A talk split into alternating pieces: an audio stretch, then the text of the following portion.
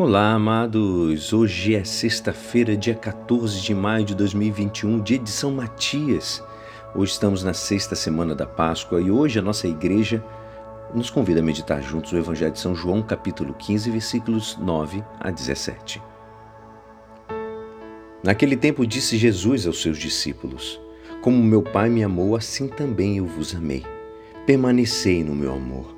Se guardardes os meus mandamentos, permanecereis no meu amor, assim como eu guardei os mandamentos do meu Pai e permaneço no seu amor. E eu vos disse isso para que a minha alegria esteja em vós e a vossa alegria seja plena. Este é o meu mandamento: amai-vos uns aos outros, assim como eu vos amei. Ninguém tem amor maior do que aquele que dá a sua vida pelos amigos. Vós sois meus amigos, se fizerdes o que eu vos mando. Já não vos chamo de servos, pois o servo não sabe o que faz o seu senhor. Eu vos chamo amigos, porque vos dei a conhecer tudo o que ouvi de meu Pai. Não fostes vós que me escolhestes, mas fui eu que vos escolhi e vos designei para irdes e para que produzais fruto, e vosso fruto permaneça. O que então pedirdes ao Pai em meu nome, eu vou-lo considerar. Isto é o que vos ordeno: amai-vos uns aos outros. Esta é a palavra da salvação. Amados, hoje a igreja recorda o dia em que os apóstolos escolheram o discípulo de Jesus que devia substituir Judas. É, São Matias, apóstolo, é esse rapaz. Amados, hoje no Evangelho, o Senhor fala aos apóstolos sobre a alegria que devem ter. Na verdade, o cristão, tal como Matias, viverá feliz, com uma alegria serena, se assumir os diversos acontecimentos da vida à luz da graça da filiação divina.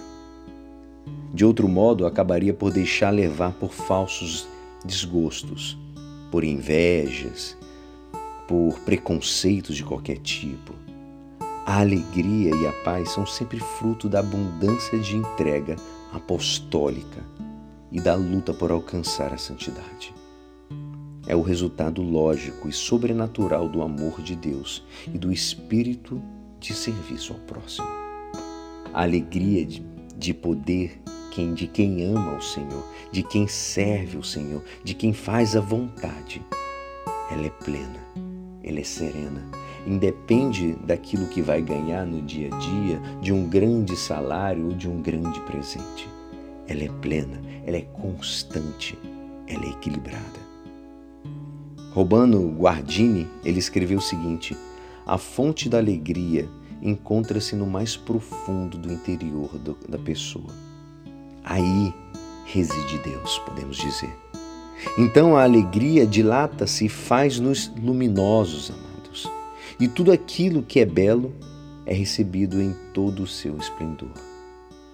São Tomás ele nos ensina o seguinte, que no dia que a gente não estiver feliz, contentes, que possamos fazer essa, essa oração.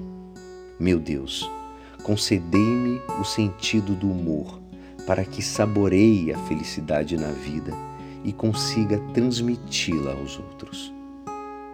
Não esqueçamos também o que Santa Teresa de Jesus pedia: Meu Deus, livrai-me dos santos de cara triste, pois um santo triste é um triste santo.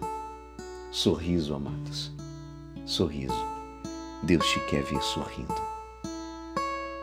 E é assim, esperançoso que esta palavra poderá te ajudar no dia de hoje, quem disperso. Meu nome é Alisson Castro e até amanhã. Amém.